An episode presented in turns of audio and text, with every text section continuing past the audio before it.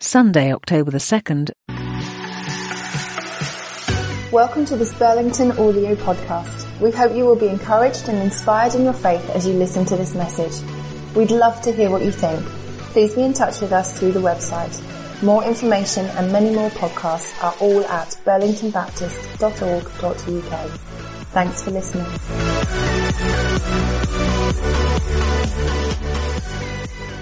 Good morning, everyone. My name's Claire, and uh, I get the joy of speaking to you this morning, mostly uh, because uh, all of the men on our team are at the men's weekend, so uh, you get me. Why don't you just for a second say hi to the person you're sat next to and tell them one good thing about your week because you're going to need to remember that when we go into this talk. So one good thing that happened this week. Go.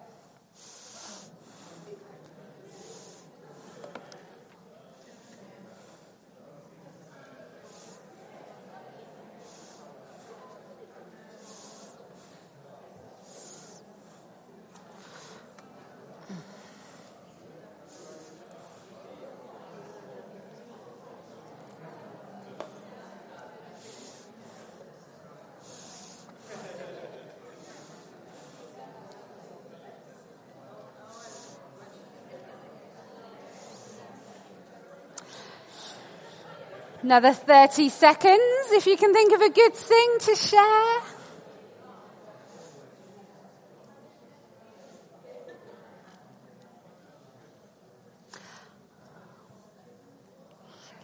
Brilliant. Let's come back to the front. So, a good thing from the week. I was trying to think. I think the good thing of the week is that A&E only had a three hour queue on Tuesday, Wednesday morning for my son. That was a good thing, wasn't it? Maybe. No, there's been lots of good things about this week, uh, which have been a joy and I'm hoping you'll hold to that because we're going to start happy like a good film. It's all going to go wrong and then we're going to go to the end where it's happy again. Are you with me? Okay, phew. Right, good.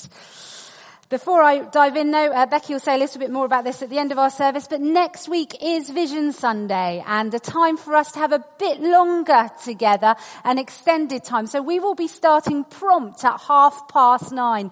Bring your coffee with you in your cup and we're going to be starting prompt at half past nine, still finishing by half past twelve, but uh, do not miss the first part of our time together. We're going to be spending time reflecting, celebrating, praying and praising God for what what he's been doing since our last Vision Day uh, a year ago. But I'll leave Becky to talk about the rest of that later on. So let's dive in to our talks. Detox. We've been thinking about Psalm 23 and we've reached the point today where we're getting to a, just a little bit that just says, He restores my soul. He restores my soul. So we've made it to uh, the first part of verse 3. But first, a story. Chirpy, the budgie, never saw it coming. One second he was peacefully perched on a little platform in his cage. The next he was sucked in, washed out and blown out. The problem began when Chirpy's owner decided it was time to vacuum clean his cage. You can see where this is going, can't you? She just removed the attachment from the end of the hose of the vacuum cleaner, shoved it in the cage, and the phone rang. She picked up the phone only to hear. She turned round with great horror, dropped the phone, and went rushing back to the vacuum cleaner, turning it off, opening it up. I think that was a brave move in itself, if I'm honest. And what did she find? Chirpy. Now Chirpy was alive. Oh, phew, you are with me.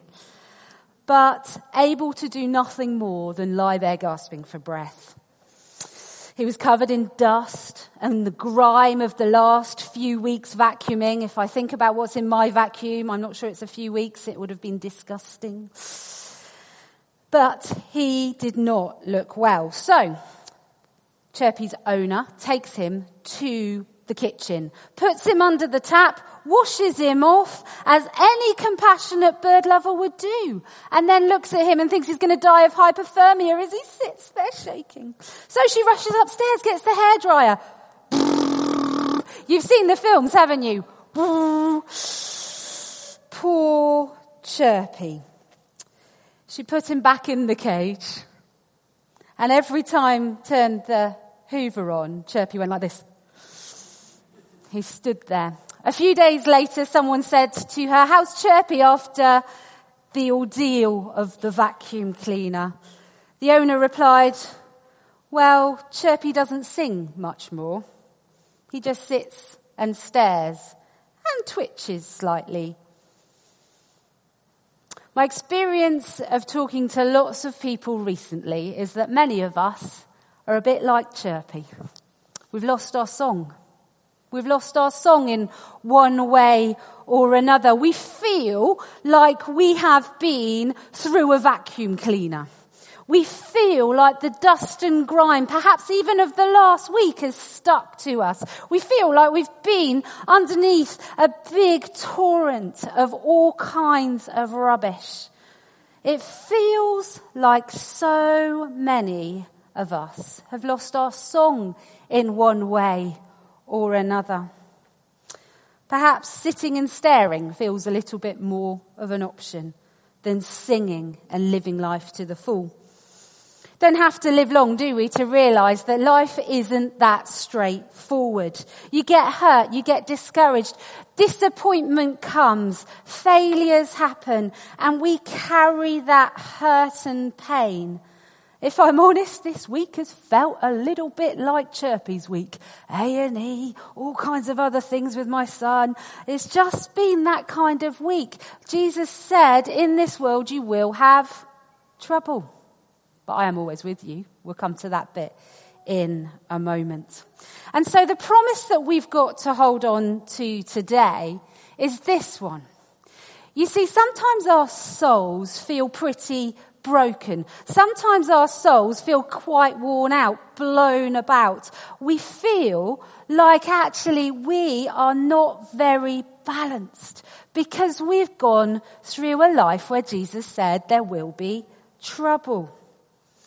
And then right here in verse 3 of, of Psalm 23, it says, kind of, I know what life's going to be like, and therefore I am, I, your God, are going to restore your soul. Or in the NIV, He refreshes my soul. Or the New Living says, He renews my strength.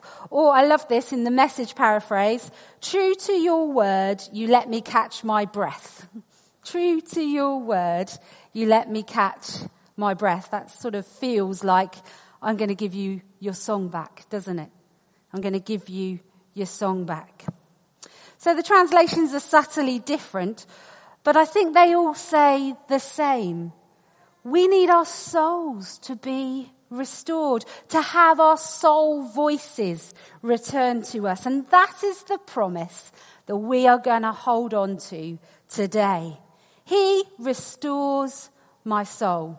Say to your neighbor, He restores my soul. He restores my soul. I need you to hold that, right? I need you to hold that because it's going to get a bit gloomy now, okay? He restores my soul. Before we can work out though how he does that, we need to think about what kind of things might cause us to have our soul fractured or broken or feel worn out or stolen our song. I got four G's and I'm really happy with them. So you just go, thank you, Claire. Well done. Four G's. Four G's that we're going to think about. Grief, guilt, grudges. This took a bit of thinking about global pandemic. Grief, guilt, grudges, and a global pandemic. All of these things and a whole load more that I could have, but I couldn't find beginning with G, uh, have created things that, that cause our soul to be broken or bruised or just plain worn out. They're things that came to mind as I was thinking about the last few months. Things that have worn my soul out. So let's have a little look at a few of them. We're going to start with grief going to start with grief. And that passage that Coley read to us, uh, you might find useful to have open, 2 Samuel chapter 1, is a story of David, the writer of the Psalm 23, and how grief had affected his soul. Grief, though, isn't just the loss of a person that we often describe they're grieving because someone has died. Grief is so much more than that.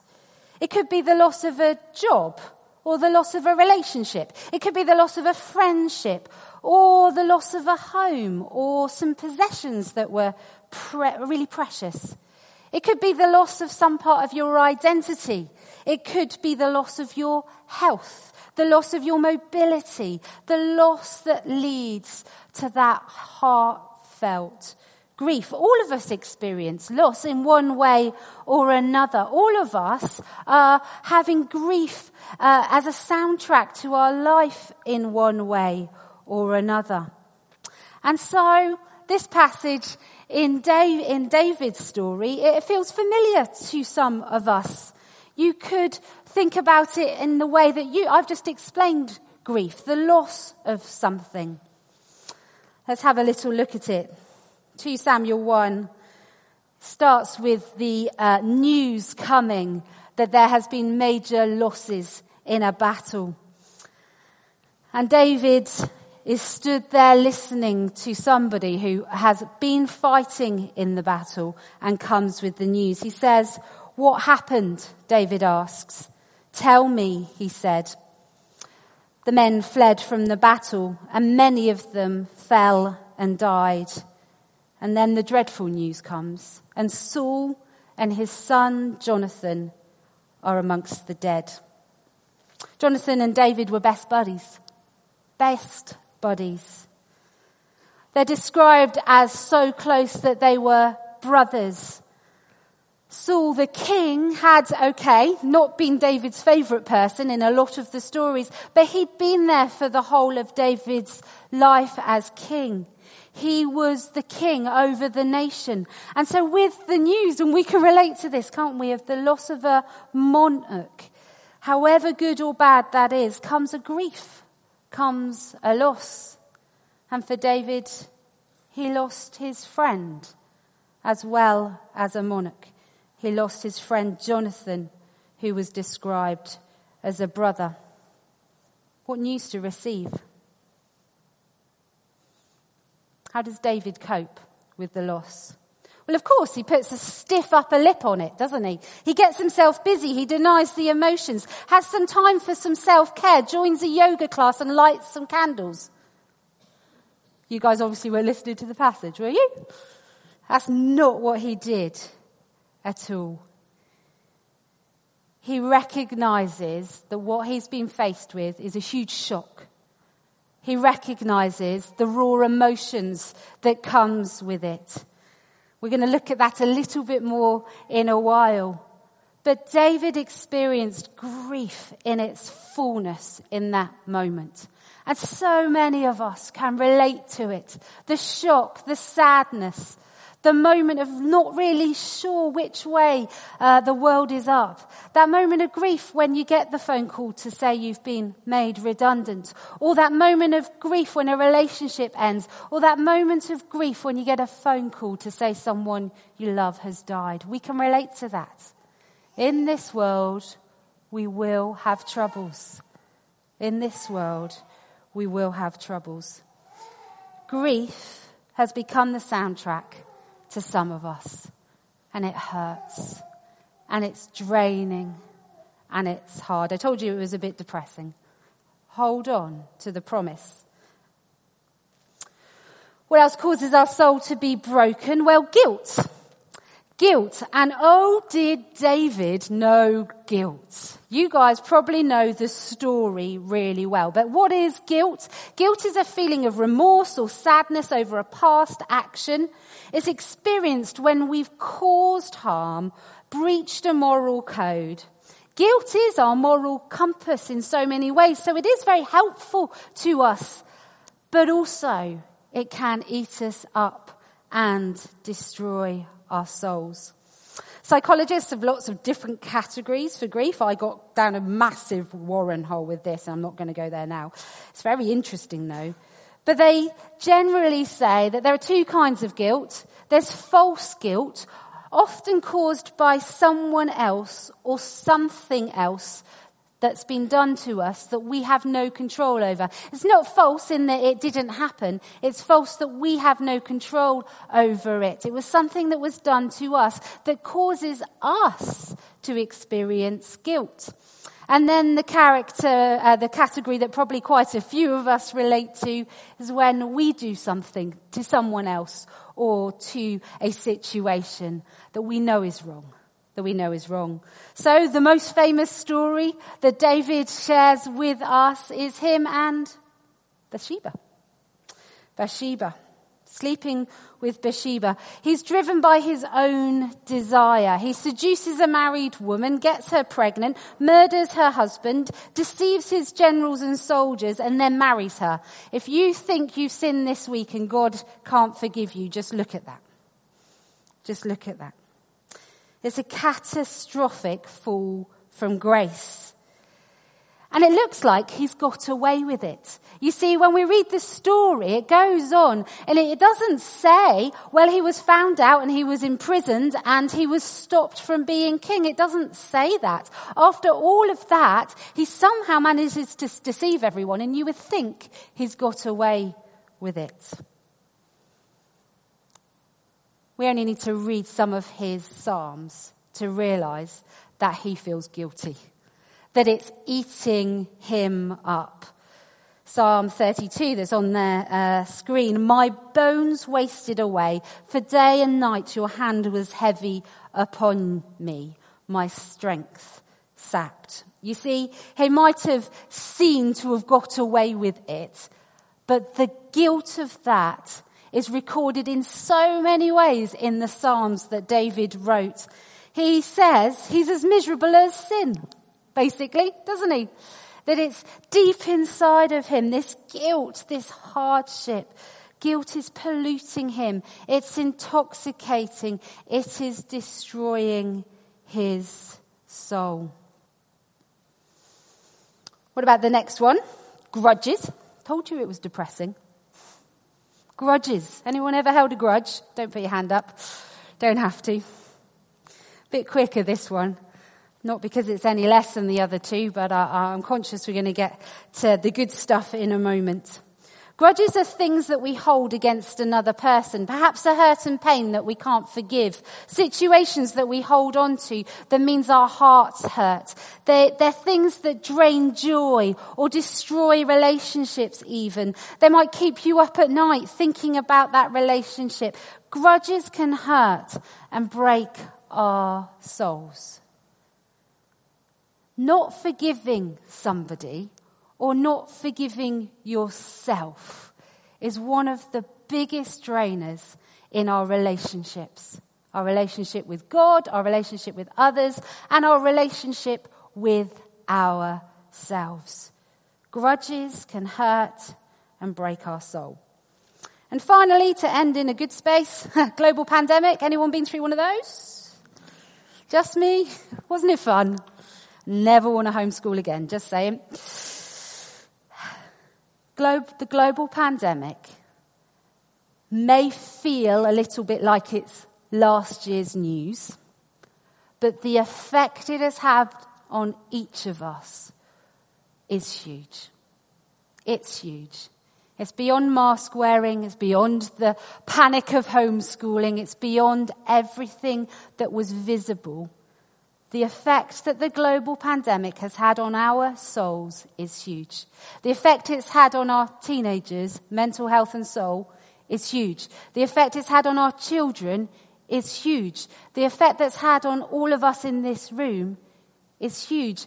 And we're only going to see the hugeness of it over the next couple of years as life begins to move on from that space.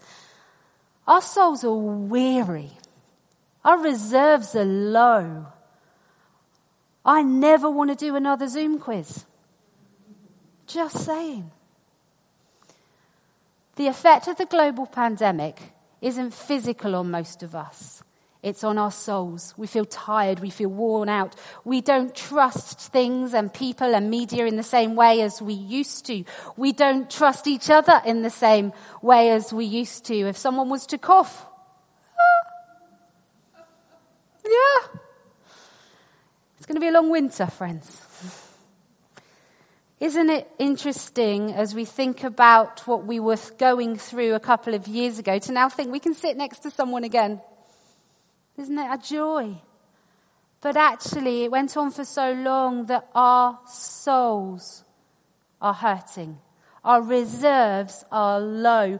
And all of those other things, grief, grudges, guilt, are actually caught up in the global pandemic as well, which is why I've mentioned it last. You see, the grief of what life was before the pandemic is an experience for so many of us. We lost mobility perhaps through that time. I lost my mum through that time. We lost all kinds of things, didn't we, that have caused grief. Might have lost some purpose. I knew what I was called to do before the pandemic. Now, I'm not sure. Our souls are weary. And they're weary because we've lived through a global pandemic. And it's not been easy. And we're not through it yet. Told you it was depressing. And so before we move in to thinking about what God says about our weary souls, I'm not going to get you to share this with anyone. This is between you and God, okay? There's no talking about this afterwards unless you want to. How is your soul? How is your soul? Being real about it is something we're going to talk about in just a moment. But we need to, before God, who loves us and is there for us and has a promise for us that he will restore our soul, we need to be honest. So let's just have a moment or two of, of just complete silence. And you might want to write something down on your phone or on a piece of paper that just helps you say something about how your soul is. Now, I'm hoping a few of us are feeling good about our souls. So if that's you, please rejoice. Please rejoice. Write down. Do you know what? It's going good. We're okay. But I suspect for many of us, when I ask that question, how's your soul? You're going, quite weary. Or hurting in this way. Or dreaming of this, how it used to be. Or I feel a loss about. So let's have a couple of moments of just being still with God. How's your soul?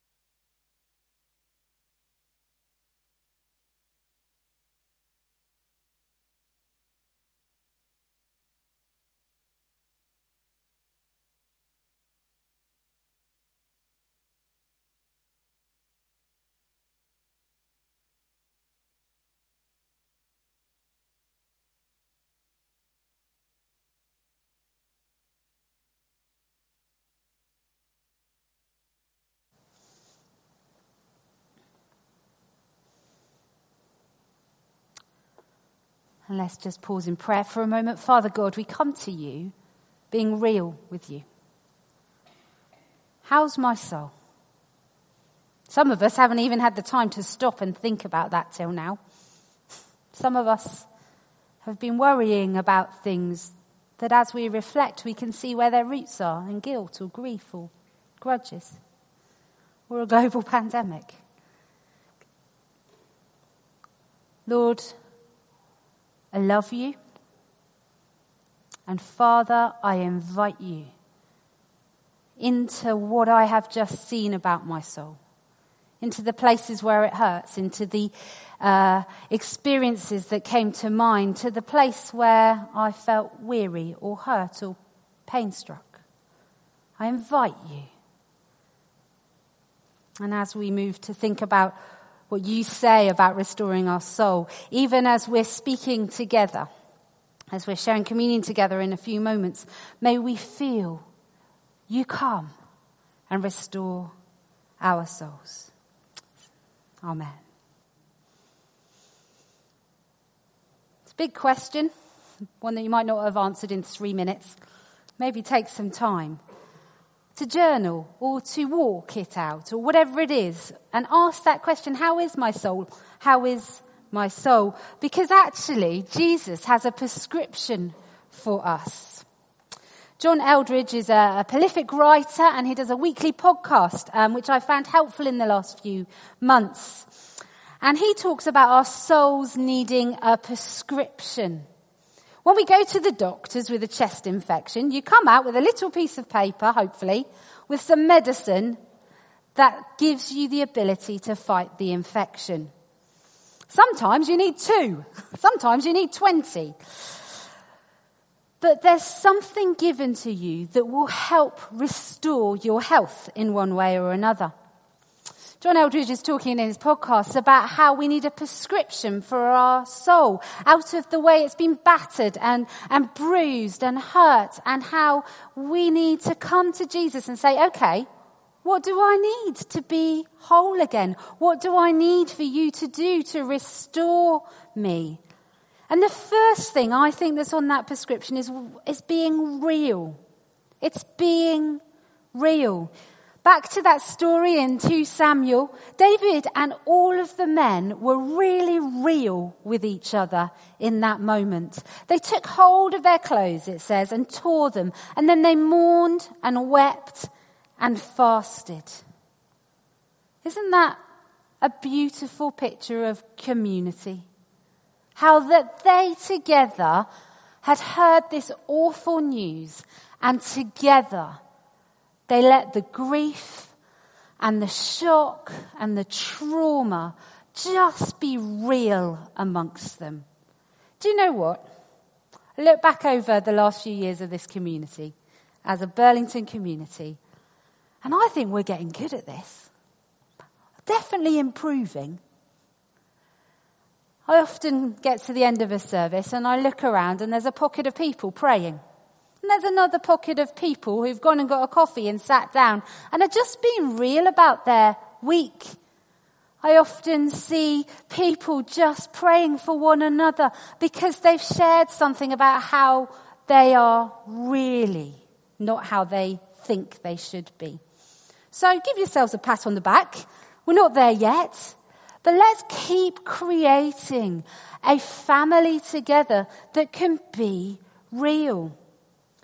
But even more than that, being real as a community is great.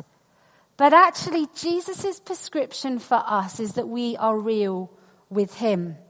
That we don't get lost in the giving Him our to-do list of things we want Him to fix. Or that we don't get lost in just making sure we tick the Bible in a year off. That we are just real with God our Father. David's Psalms are painfully real at times, aren't they? He laments, he gets angry, he says he wants to die. But they're real. They're real about how he feels.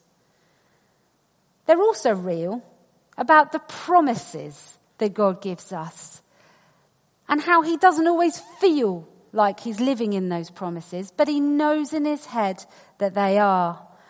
And this is the second thing that I think Jesus prescribes for us. He says, I want you to live in the truth. I want you to live in the truth.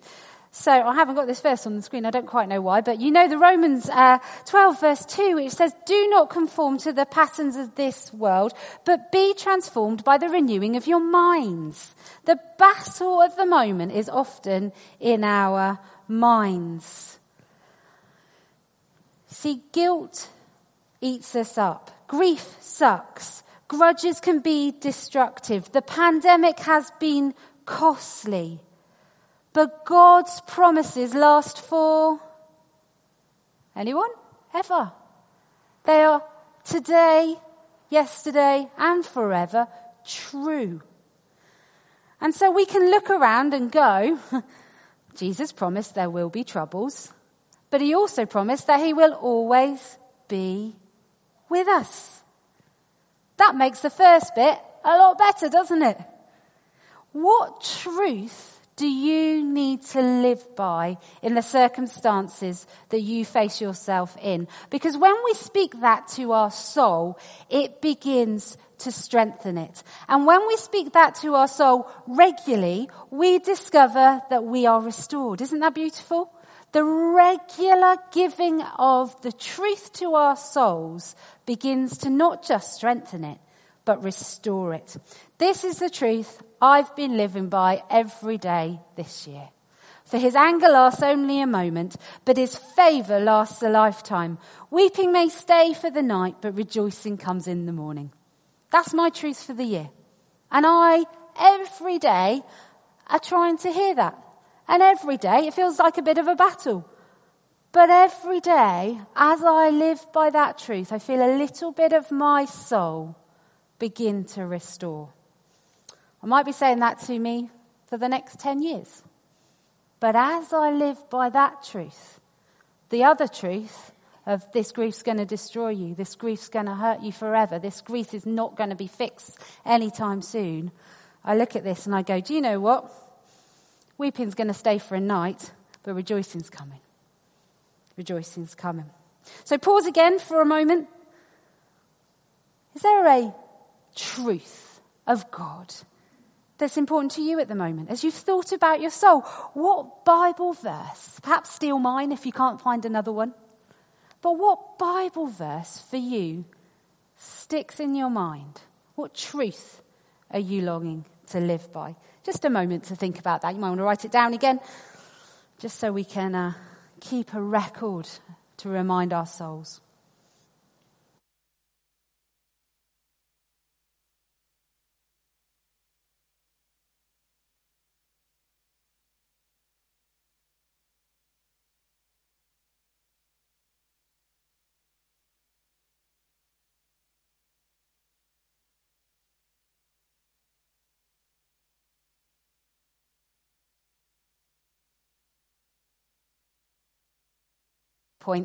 Uh, before we begin to think about communion.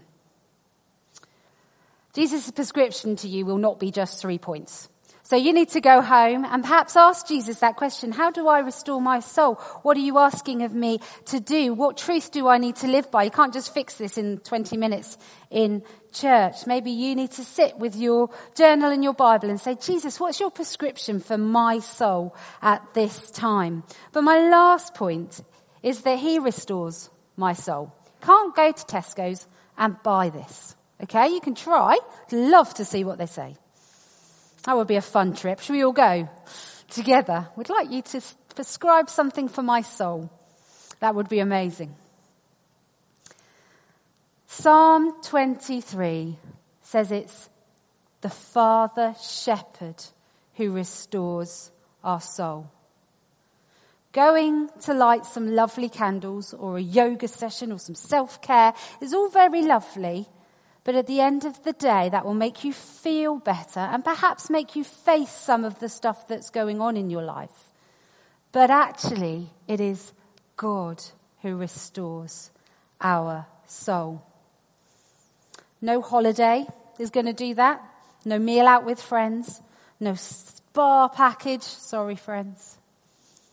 You can have all of those, but at the end of the day, it's God who we need to go to who can restore our soul. And so it's simple and yet really complicated. We need to sit with the Father.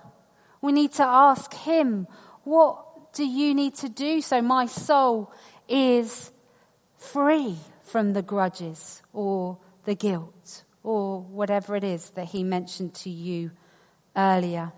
And you might need others to help you on that journey. You might need a prayer ministry journey. You might need some counseling. You might need to spend decent time with another person praying together.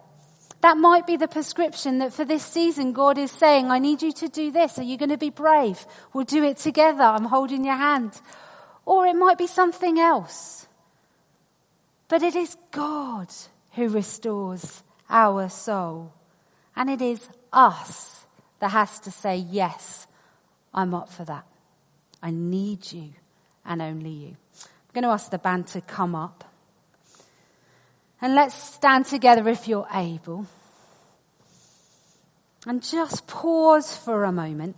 It is the shepherd who restores our soul.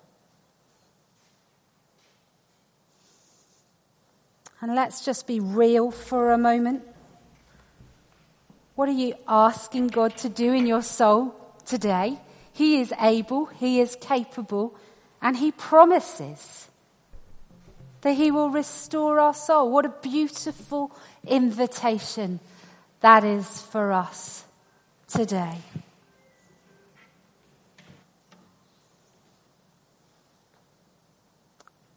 Father God, Shepherd God, I invite you to restore my soul. And I ask you to help me understand your, your prescription for my soul. I ask you to come and to show me how you want to be at work in my life. And I understand that might not happen just in the 10 minutes I'm in church today. This might be a journey we go on together.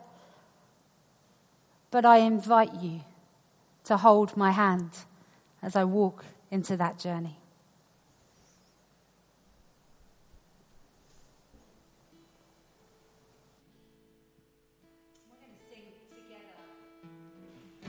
The goodness of God. You see, God is good. His invitation is that He's going to restore our soul. And that in doing that, we're going to find freedom we're going to find a renewal of joy, that our song is going to be restored. And so let's sing together because we have a good God. And we might be singing it freely and in a rejoicing way, or we might be even just singing it kind of, come on God, I need to see your goodness because in this space at the moment, my soul is hurting. So let's sing this as a prayer, the goodness of God, His invitation to come and be with Him so He can restore our soul.